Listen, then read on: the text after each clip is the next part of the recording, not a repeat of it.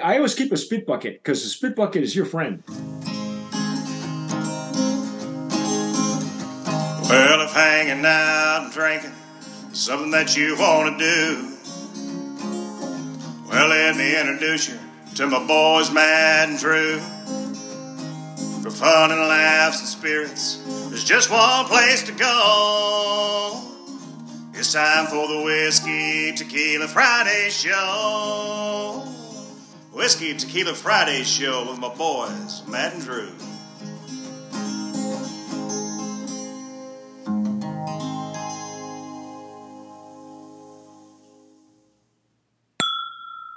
All right. Happy Friday, Drew. Happy Friday, Matt. And happy Friday to everybody, including Mike. We are back for part two of Whiskey Tequila Fridays, our podcast where we drink some whiskey, We drink some tequila we educate. and we libate. All right. Thank you guys so much for listening to part one.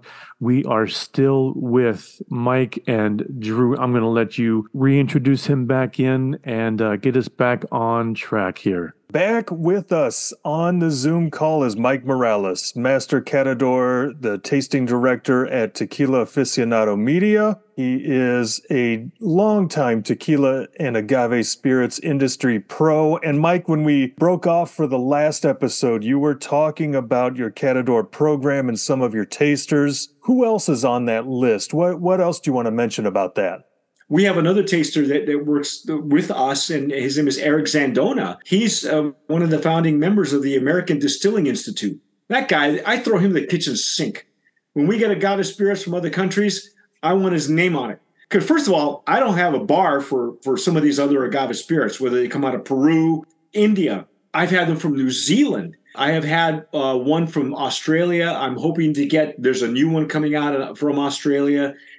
It's beautiful to taste what these guys are doing with blue agave and growing it in their region, and how the plant, when it's done right and, and is allowed to grow at a certain age or a certain amount of Brix, what the terroir is reminiscent of that country. I remember getting uh, samples we got from Black Snake Distillery in Australia, and they make theirs similar to a mezcal, right? And there was something there that we couldn't place. There was something that you can watch that that review. It's kind of fun to watch because I'm going, wait a minute. It wasn't until I read the notes on their website that said, that's what I'm getting. It's not mint, it's eucalyptus.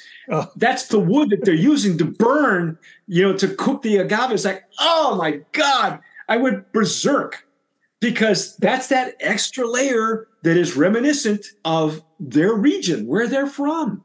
We had stuff uh, from Germany called Selva Negra, and they make theirs from another type of agave, but it's distilled in a black forest.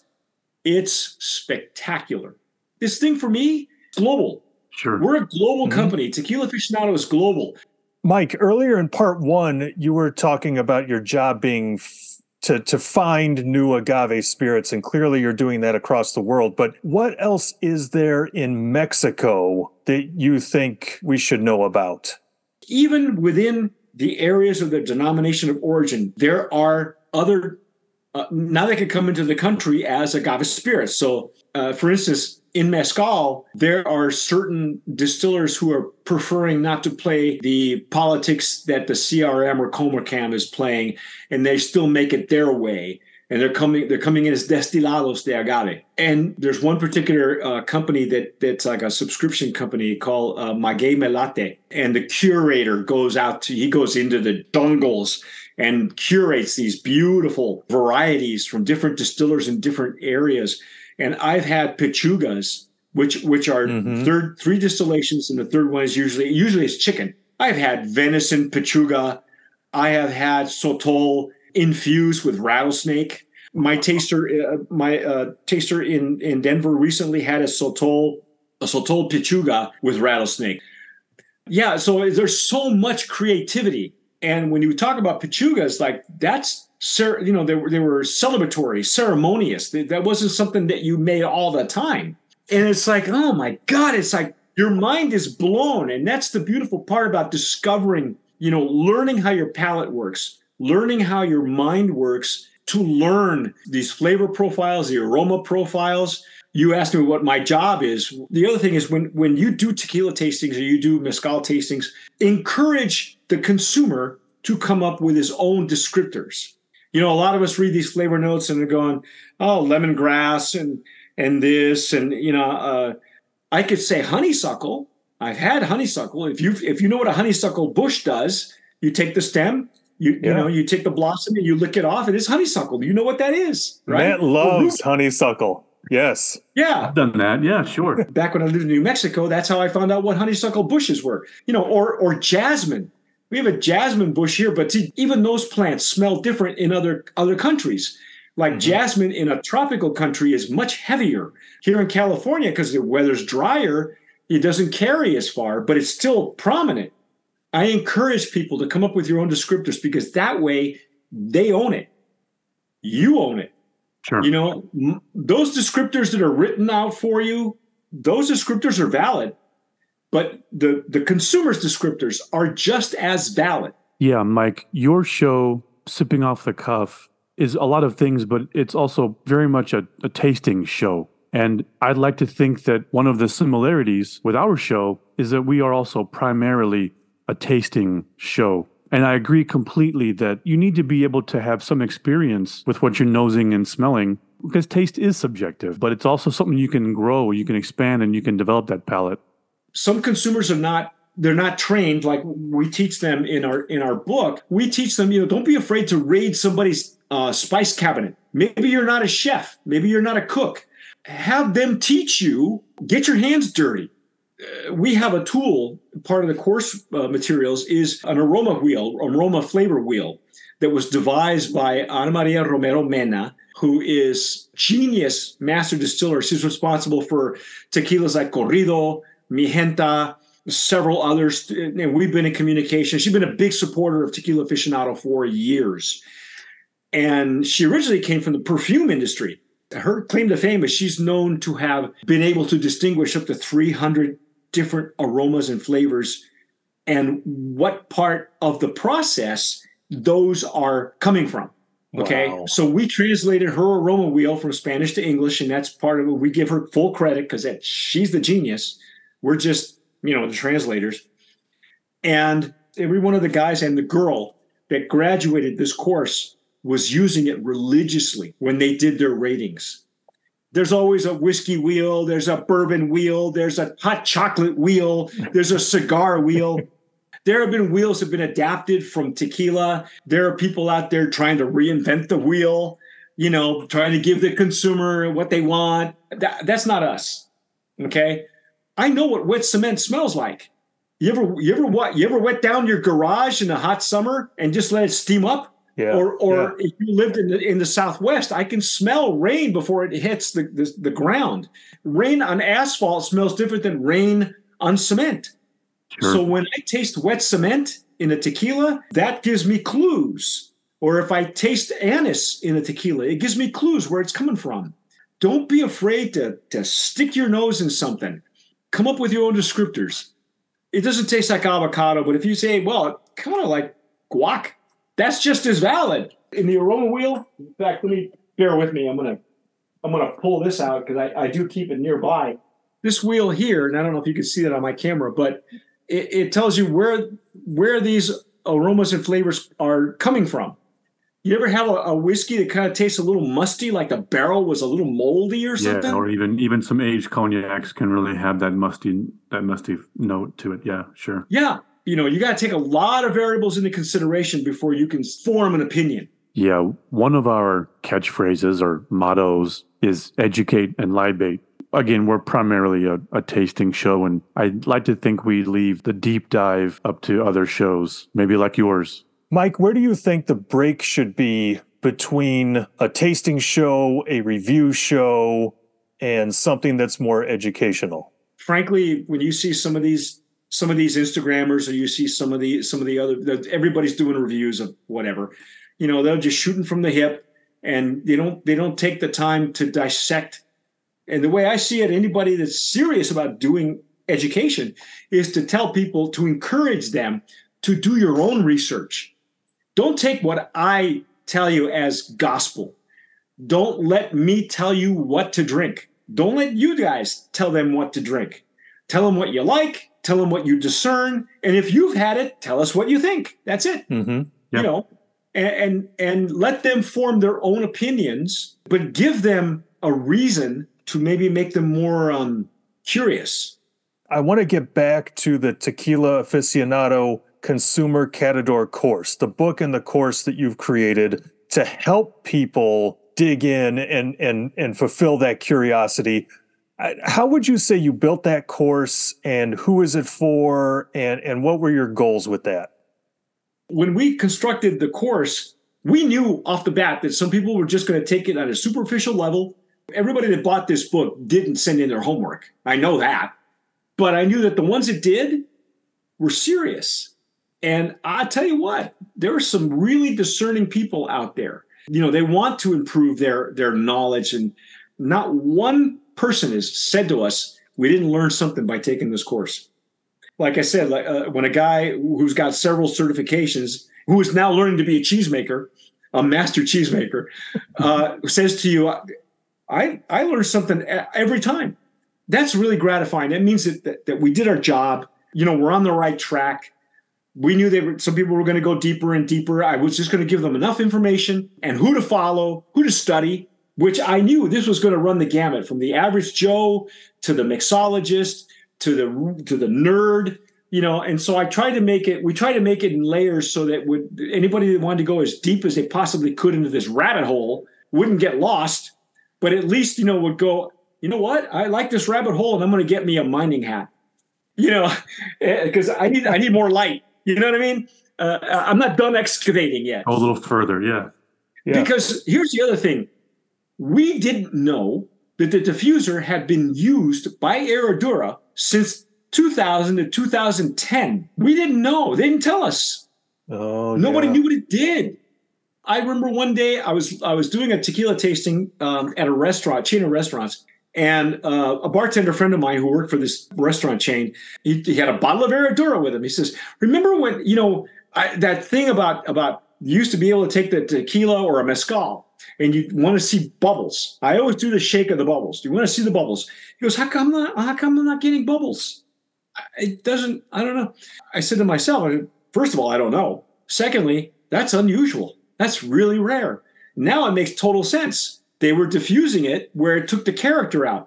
And what happened was during that time, before the before the sale of Herradura to Brown-Forman, there was a group of mixologists that would, that refused to carry Herradura until they fixed the problem. So Really? now they say that they don't they only use the diffuser post cooking and shredding. So in other words, they're using it as a glorified shredder to get every single ounce of juice.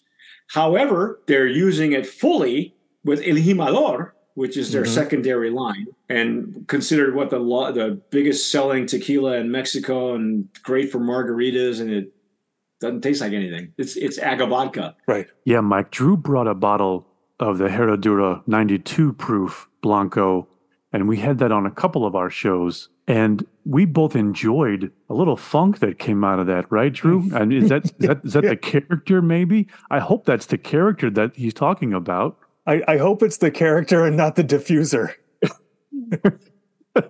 that would be yeah, that'd be bad news. But yeah, we really enjoyed that Blanco, and it tasted like a fairly clean Blanco, right? Just that little funky character to it. Yeah, and I think I cut it from the show, but I have heard Mike you talk about shaking the bottle and seeing if you get bubbles, and the 92 proof definitely gets bubbled up. Uh, one thing we didn't cut from the show was that we were glad we weren't sipping on Humidor Yeah. because of how terrible that brand has become. A, a mixologist worth his salt is not going to use bad juice to make a crafted cocktail. You're just not. So, Mike, if we didn't know about the diffuser for almost 10 years, you know, what do you think could be happening now? And how does that relate to that transparency you were talking about? I think now with with technology and with the internet and with social media, we need to stay on top of, of what the industry is doing. Think about this. We have no idea right now what revelations we're going to see in five years that they were doing now. Sure. They don't reveal to us until until later on. Imagine that. There's always a disparity between the transparency that the consumer wants, that the consumer is demanding, and what tequila is willing to give them. Because remember, the liquor industry does not answer to the FDA. Okay, that's why FDA for for like um, RTDs, we see a slew of RTDs, and when you look at the RTD, it's got to have a calorie count, it's got to have the ingredients, but the FDA requires that labeling. Until the FDA requires labeling on tequila labels, you're never going to see uh, made with a diffuser. It's got this kind of additives. FD&C, yellow number five. You're not going to see that. right. Those are two separate branches of the government. People don't understand how tequila gets into the country. So we go through all that as in depth as we can, superficially as we can, without getting political, because we don't we don't answer the politics. You know, mm-hmm. we're not beholden to any brands. But I will tell you that you know a lot of these people who are reputable they're named in the back of our book as some people that that really have shaped my my palate and my life and who you should follow some more. I'm hoping that this kind of material and other material other other, other books follow the same idea with the education of the public in mind so that they understand how the rock can say that his tequila small batch. How tito's can say yeah it's the same way that tito's was saying handcrafted small batch Right. Wait a minute. One million they cases at a time. Well, yeah, but they got well. Patron says the same thing too. We're still small batch. Yeah, we have ten people touch every bottle. Sixty people touch every bottle. Uh, yeah, you got ten rooms at sixty people each. Pretty soon, you're not only getting the lot number, but what you're going to give me the room number? What room did this come from? Because that room number five tastes better than room number ten. That's what I'm talking about. Illusory transparency. Okay. And when you understand that the parent organization, the parent company of Patron is Bacardi. Mm-hmm. Bacardi, they're an offshore company. They're not even a publicly traded company. They don't have to report jack to anybody. You know, when you drill down or or go up, you're going to find where the where there's no real transparency there. And there's a lot of loopholes in the tequila industry, a lot of loopholes in the rules. Well, as it relates to, you know, this transparency that you're talking about, what would be the answer? How how could you or us or anyone fix it? The only suggestion that I've heard that makes any sense to me uh, would be either to follow the labeling that mezcal has for the styles of mezcal. So you'll have ancestral tequila, artisanal tequila, industrial tequila. I'll go for that. Sure. Or you have a different denomination of origin, one for the industry and one for craft. That's going to take more work. Mm-hmm. You know, I don't know. I don't know if there's an answer for that, except that, you know, the 80% of the tequila exported from Mexico comes to us. The more palates we can help discern what they're tasting and show them the differences between a well made tequila or agave spirit versus, and I'm talking about any agave spirit. I'm, I'm talking about even the micro Anyway, that's just me going on a rant and a tirade, and I'm sorry I've kind of taken over this, your show. it's all good. If someone wants to take the course and, and learn a little bit more, what's that process? Yeah, you can buy it on Amazon. You can go to our website, tequilaaficionado.com. I'm hoping that perhaps later on, once we, we initiate some changes, that I can have the course as an online course as well the original intent when uh, our managing partner and I put this together was to have an online course, and I had voiced and recorded all the you know, all the chapters myself. So, right at the last minute, after after I did uh, voiced and and recorded all the chapters, the, the managing partner says to me, "Mike, what do you think about doing a book?" I said, "God, you're killing me, really." so the material is there. Right now, it's not available that way but it is available as as a book in book form. And you can go you know you can buy it and just go as superficial as you want. But if you want to do the homework i think it would help. Even if you do the homework and don't send it in to me it would be awesome for you to get your hands dirty do some ratings experiment with what's available in your in your area in your city in your town. The students we had came from everywhere germany uh, canada. Honestly if you're a somm or a bourbon steward or a newbie or or a chef you know i don't even i don't care but the fact that we've opened your, your eyes up to something new that you didn't know you were going to love, that you, you didn't think you needed, we were on the right track. And that to me is gratitude enough. I like that it's a functioning tool. I like that our book has substance. We even have a, a section that I call mouth yoga, where you, t- you teach them how to use their palate by using water. You know, because to do these techniques, the stuff that we do, you've seen me on camera. Sometimes I'll hold it in my mouth, or you you hold it between your your lips and your your gum. You want that lip numbness, but it's hard to do if you're not used to that. I'll tell you what, you hold a, a 110 Blanco in your mouth, you're going to get burns. Yeah. It will burn you if you're not careful. hot. You Yeah. have that. You don't have that callus in there. You you know what it's like, right? The the wild turkey. You don't want to hold that in your mouth too long. I was talking earlier about the Dulce Vida in their five year. That's that's no joke, man. You really got to be a seasoned bourbon or wine drinker and tequila drinker. You got to be like all three to handle that. Because that's that's like what Jack Nicholson says. You you can't handle the truth. You know that's that's a that's a Jack Nicholson tequila right there, man. what a lot of folks don't understand is how their their mind works when it comes to discerning flavors and aromas. The idea of aromas are most closely related to memories. And if you know where your mind accesses memories, you'll know how to pinpoint and how to install these flavor notes into your database a lot easier. To my knowledge, nobody is teaching it the way I'm doing it. It's a whole segment that I'm still experimenting with, Mhm. but it's been pretty successful. And it's really easy, but you have to understand how your mind accesses information. Let's put it this way if the aroma gives you a memory, that memory is as good a descriptor as anything else. Yeah, sure. for- yeah. No, it's it's it's not just snickerdoodle.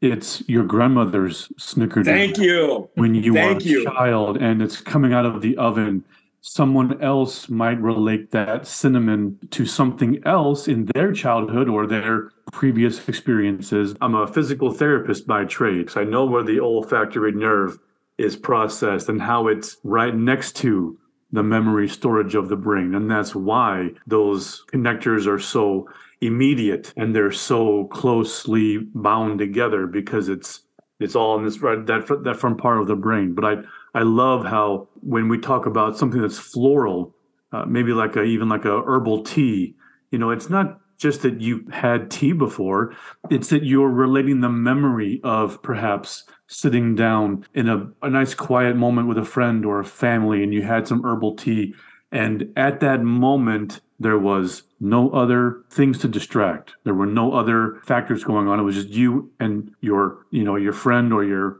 brother or your mother and that tea and that moment and that memory. And that's what's that's where that connection is. in a, in a previous interview, I brought this up, and, and I, I think I completely lost the hosts. You know, during the pandemic, we saw a lot of depression, a lot of over drinking, a lot of suicides, a lot of people who couldn't cope. And not all of it is due to mental illness. I think a lot of it was due because as human beings, we don't have those moments anymore where, you know what, I'm just going to sit here with my cup of coffee. I'm going to watch the squirrels eat. You know what I mean? We don't do that often enough. Cigar smokers do. And they don't do it because of the tobacco. They do it because it's an hour that I get to myself. Okay. When you're talking about uh, tea, some of the most beautiful tea ceremonies are the Jap- the Japanese got it right. Okay. What I try to teach ultimately to be present or to be Zen. There's a Zen in tequila. Be at one with yourself. To me, the vehicle's tequila. Uh, My vehicle could be hot chocolate. It could be baking, right? When people ask me, what, what does baked agave smell like? Maybe they may never see a distillery. They may never go to one. I say it smells like fresh pumpkin pie on Thanksgiving. The streets in tequila smell to me. That's what it brings to me. That's my memory. That's what it smells like. What does it taste like? I'll tell you what. I went on that trip to the distillery that, that makes Santofino. I told everybody once we walked around the distillery, they still had some shredded agave that they hadn't that they hadn't picked up. I said, I want you to get a chunk of agave, we're going to head over to the, the barbecue area where they were waiting for us. And the, the owner of the distillery was just sitting there smoking a cigarette, having a good time, enjoying the scenery, right? And I said, We're going to take this wedge of baked agave that's been shredded, and I'm going to take your Blanco, and I want everybody to dip it in their Blanco and then suck the juice off the wedge. What that's going to do is it's going to imprint in your head what baked agave is and how it translates into the juice. Even the owner of the distillery said, I've never seen that technique before. it's like, that's what I mean by by experiment. Get in there and get your hands dirty, you know. But to to to me, it's it's helping the consumer be at one with himself, to be to be present, and that's what you know. Uh, I think Matt, you should take what you know and use that. Use what you know where the receptors are to your advantage because I think the only ones that may be doing those could be wine somms, and I'm not sure they're teaching it that way. Yeah, actually, Mike, Matt is really good at this. I think I'm the weak one in the tasting descriptor department because I might pull out a flavor, but it's very simple, like this is like grass or this is cherry cola. And Matt, you've got the incredible descriptors. Well, yeah, I mean, give yourself some credit. But yeah, I do think that I learned a great deal going to wine tastings and learning through uh, my palate, associating those things with different different cooking aromas, different baking type of scents and smells. Every time I do a tasting with one of our tasters, somebody says, "Yeah, remember when we were kids? We had those butterscotch candies. Yeah, that's what you know." We automatically had a, a, a memory, and I'll I'll do a lot of that uh, during our tastings. I'll I'll bring up a memory or something like that, and that was somewhere lost until we brought it up. You know. Sure. So I say go for it, man, and and encourage people to do the same, and just to be with themselves. Apparently, you've you've had a lot of a lot of tea or a lot of time with one person or two people together. You know, that's why people go to the pub. You know, in in Europe, they get it they don't go there for the booze. They go there to commiserate or they go there to be one with each other and to solidify friendships. You know, even in Mexico, it's done that way. You know, this is a three hour tequila lunch. Yeah. You know, that's how you do business. Yeah. No hurry yeah. whatsoever. No, huh? No, and, and, and it's taking your time, and, and I think that's what I think it's what happened when I saw a lot of mental uh, and other types of uh, emotional problems that, that were going on I like that you're touching on this this lack of connectedness and that this lack of silent moments. This is something that we really preach about in our show, right, Matt? Oh, absolutely. Yeah, I mean, don't collect these bottles, crack them open, invite your friends over, share them, have those moments together with them. Yeah, when we're posting the episode, I think every single description of the episode always ends with grab these bottles, sip them with your friends, and, and make it a happy Friday. Yeah, I mean that's that was the whole point. And just like this podcast was born from the pandemic, Matt, I think you and I were looking for that connectedness Definitely. That, that we had been missing. And I think the pandemic really accelerated that. And Mike, what else do you see like maybe that the pandemic and the the agave boom has accelerated? Like, where do you see the next crack in the foundation of tequila? People were buying super premium booze, especially tequila. I mean, look what happened to Drizly. Drizly went from nothing to being sold for several million dollars in one year.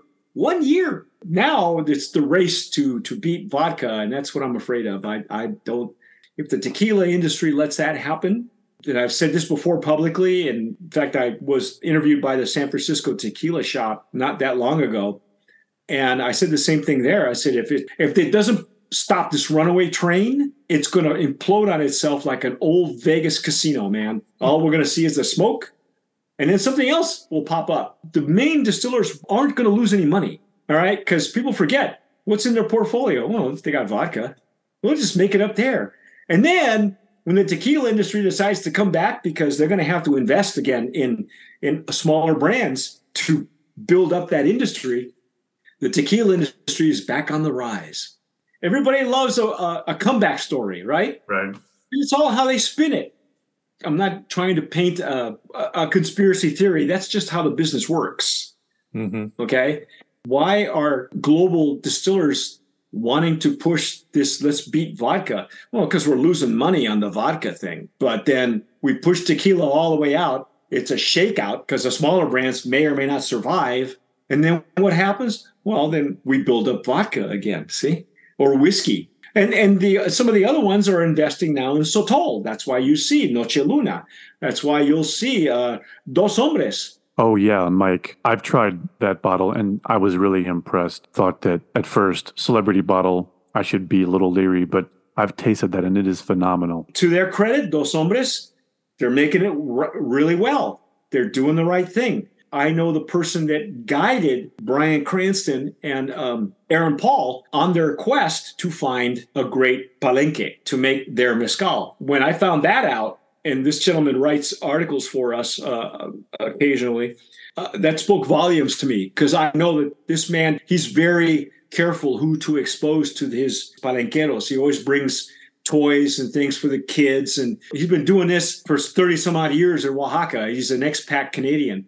When someone of integrity brings in celebrities and exposes these celebrities to his great palenques, that speaks volumes to me.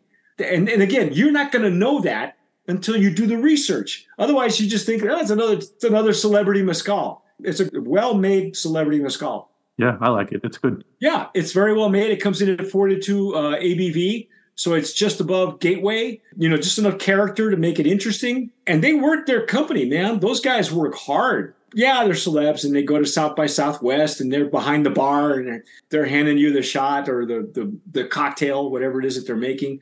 But they work their business. So, but they're, but they're moving into Raicilla. I, I, had heard that Raicilla is beautiful. Oh my God. Mm-hmm. There are Raicilleros that we're talking about, like moonshiners those guys, oh my goodness. The problem with Raicilla is that it can only be distilled in certain municipalities of Jalisco. Okay. And they can do several different plants, but they can't use blue agave. Uh, and their method of cooking the plant is a lot different. It's not so much below ground as above ground in, in, in like adobe ovens. And I got to tell you, the quality of the raicillas that we've had on our sipping off the cuff. Uh, one in particular comes to mind really clearly is Balam Raicilla. They showed us pictures of their master distiller, and I swear he looks like the moonshiners. But the finesse and the quality and the refinement of the raicillas that are coming from from this guy and from that region, amazing, amazing. It's a misnomer to call it moonshine. All of these, mezcal was considered moonshine. Bacanora was considered moonshine. Sotol was considered moonshine. Raicilla for sure was considered moonshine. For lack of a better term at that time, because that was during Prohibition or whatever internal prohibition those particular states had, you made it outlaw. You know, it's romantic. It, again, the marketers are taking it as, hey, it's romance. It's, they went up in the hills. Well, they went up to the hills because they weren't going to get killed. You know, they're going to get bothered by the by the federales of their own state you know now it's a it's a it's something to be proud of and every state where you can make like sotol for instance comes in three different states they're all different durango tastes different than, than chihuahua you know and then texas sotol or whatever they're wanting to call it Dasylirion texanum is the, the actual plant tastes different than the Dasylirion wheeleri. So the two different strains of the same Dasylirion. It takes research and not being afraid to dive into something that you've never had before. The beautiful part about mezcal or anything, any of the other agave spirits is that I know I said we try to keep our tastings like around 20 minutes or 15 minutes, but it's hard to do when when the liquid keeps evolving in your glass. Yeah, right. The same right. sample, the same pour, the same pour, and I'm sure you get that with some of these tequilas too. The same pour mm-hmm. it starts evolving and wait, oh my god now wait now it's something else and now it's something yeah mike we definitely notice how spirits can evolve both whiskey and tequila both in the glass and even in the bottle after you crack it. Yeah we're always talking about we'd rather have an open bottle that's been sitting for two weeks that has a little age on it. Yeah absolutely. Matt and i mike Matt and I have been talking a lot about doing a show specifically on glassware, and we've both noticed that you have kind of a variety of glassware. Do you want to talk about that? We use three different glasses. We use a, a at times I'll use a Riedel glass. We use a Stossel Jarrito, which I don't have one up here. It's made by the same company that makes Glencairn, and we'll use a Glencairn as well. So those are our glassware of choice. And depending on the glassware, sometimes it makes a big difference. I think um, Glencairn also makes a, they call it a Canadian blended whiskey glass. It's got a much wider mouth surface. It's wide and it's kind of tapered at the, at the top. And I'll use that on occasion for mezcal because all you hmm. need to do is pour a splash of mezcal in it and you get everything. It just comes right up. So I got a lot to say about glassware. It's very important as well. Shot glasses, not not so much. Not so much. We we've so always the got the you Riedel. guys are using Glencairn or Riedel. Yep. Yeah. And even yep. the Riedel now, we feel that the Riedel, the, the quality of tequila or the technology of tequila has outpaced the Riedel. If you know mm. the story behind the Riedel, it was originally or it was commissioned by Casa Noble Tequila before it was bought by Constellation and whoever else owns it now. It was at that time in 2001, it was designed to elevate the the image of tequila from a shooter to a more, more uh, elegant spirit, more defined spirit. You're trying to present a better image. Okay. In that time, the aged versions of tequila were given more respect than the unaged. So, in other words, the Riedel glass was originally designed for the Reposado.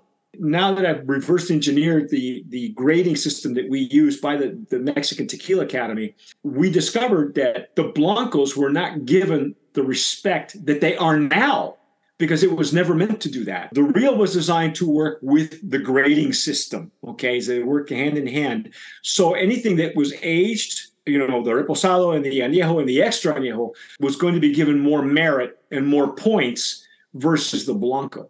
Hopefully, in the next couple of years, we can come up with our own grading system, kind of based on the same thing, but to give blancos more of an edge. And the only way the blanco is going to get that kind of respect is to maintain the quality that we're getting from those types of brands that you have behind you right now, and newer brands that come up and even older brands that have been around for a long time that maybe aren't given the, the respect that they deserve. I mean, anything from the Orendain family, which is again one of the bigger distilling families in Mexico, all their stuff is spectacular. Fuente Seca, that line, you go from Blanco to their Añejo. They're the same people I think that make Don Fulano. That's another one that stellar. And those families have got decades, you know, of pedigree.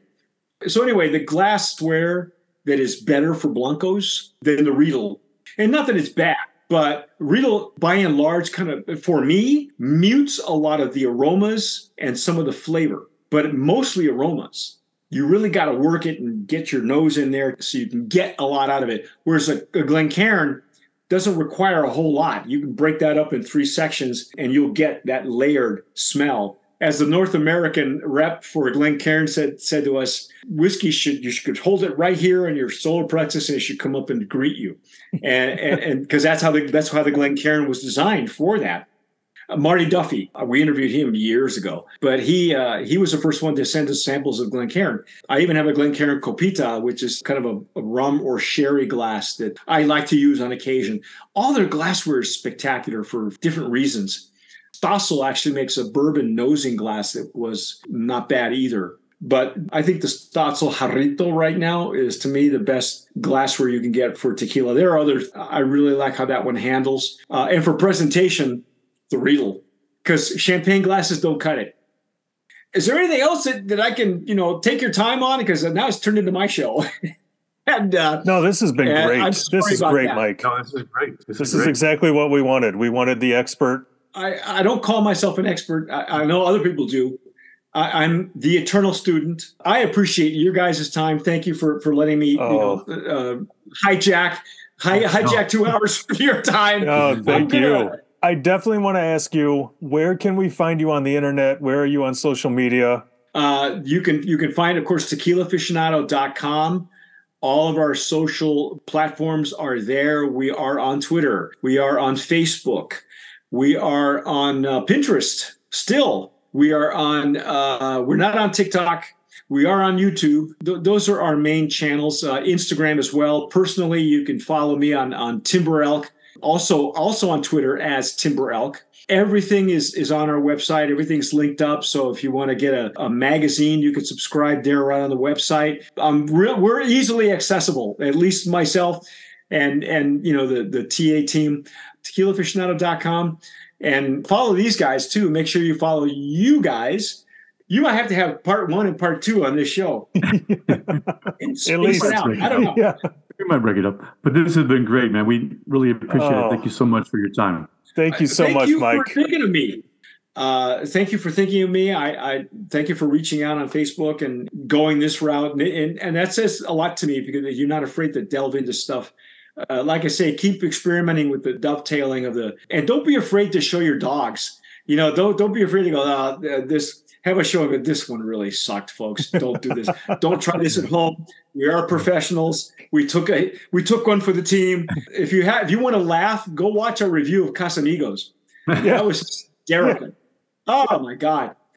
And I and it was one where it's like, oh oh god, you know, we're, we're like spitting it out. You know, it was so bad we couldn't even. I think the the taster I was, I was thinking it was his name is Rick. Rick said, "Don't put this in your mouth." You know, I mean, we we get close to graphic as possible. Don't don't do it.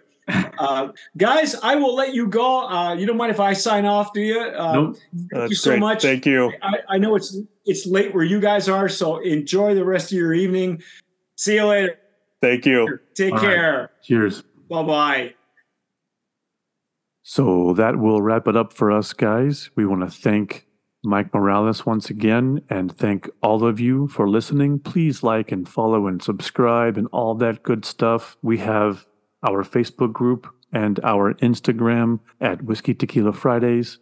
We want to thank Joby once again for our music. We ask that you drink responsibly. And if you like drinking whiskey and you like drinking tequila, Then it's always a Friday. happy Friday, Drew. Happy Friday, Matt.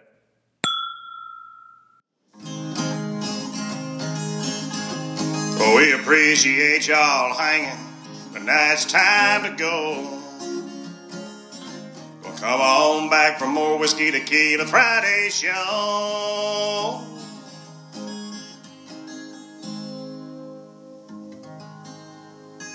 When your buddy throws up in the bar and it, and it goes in the, on the concrete, take a whiff and try to and you know Yeah, I think we've it's also done that.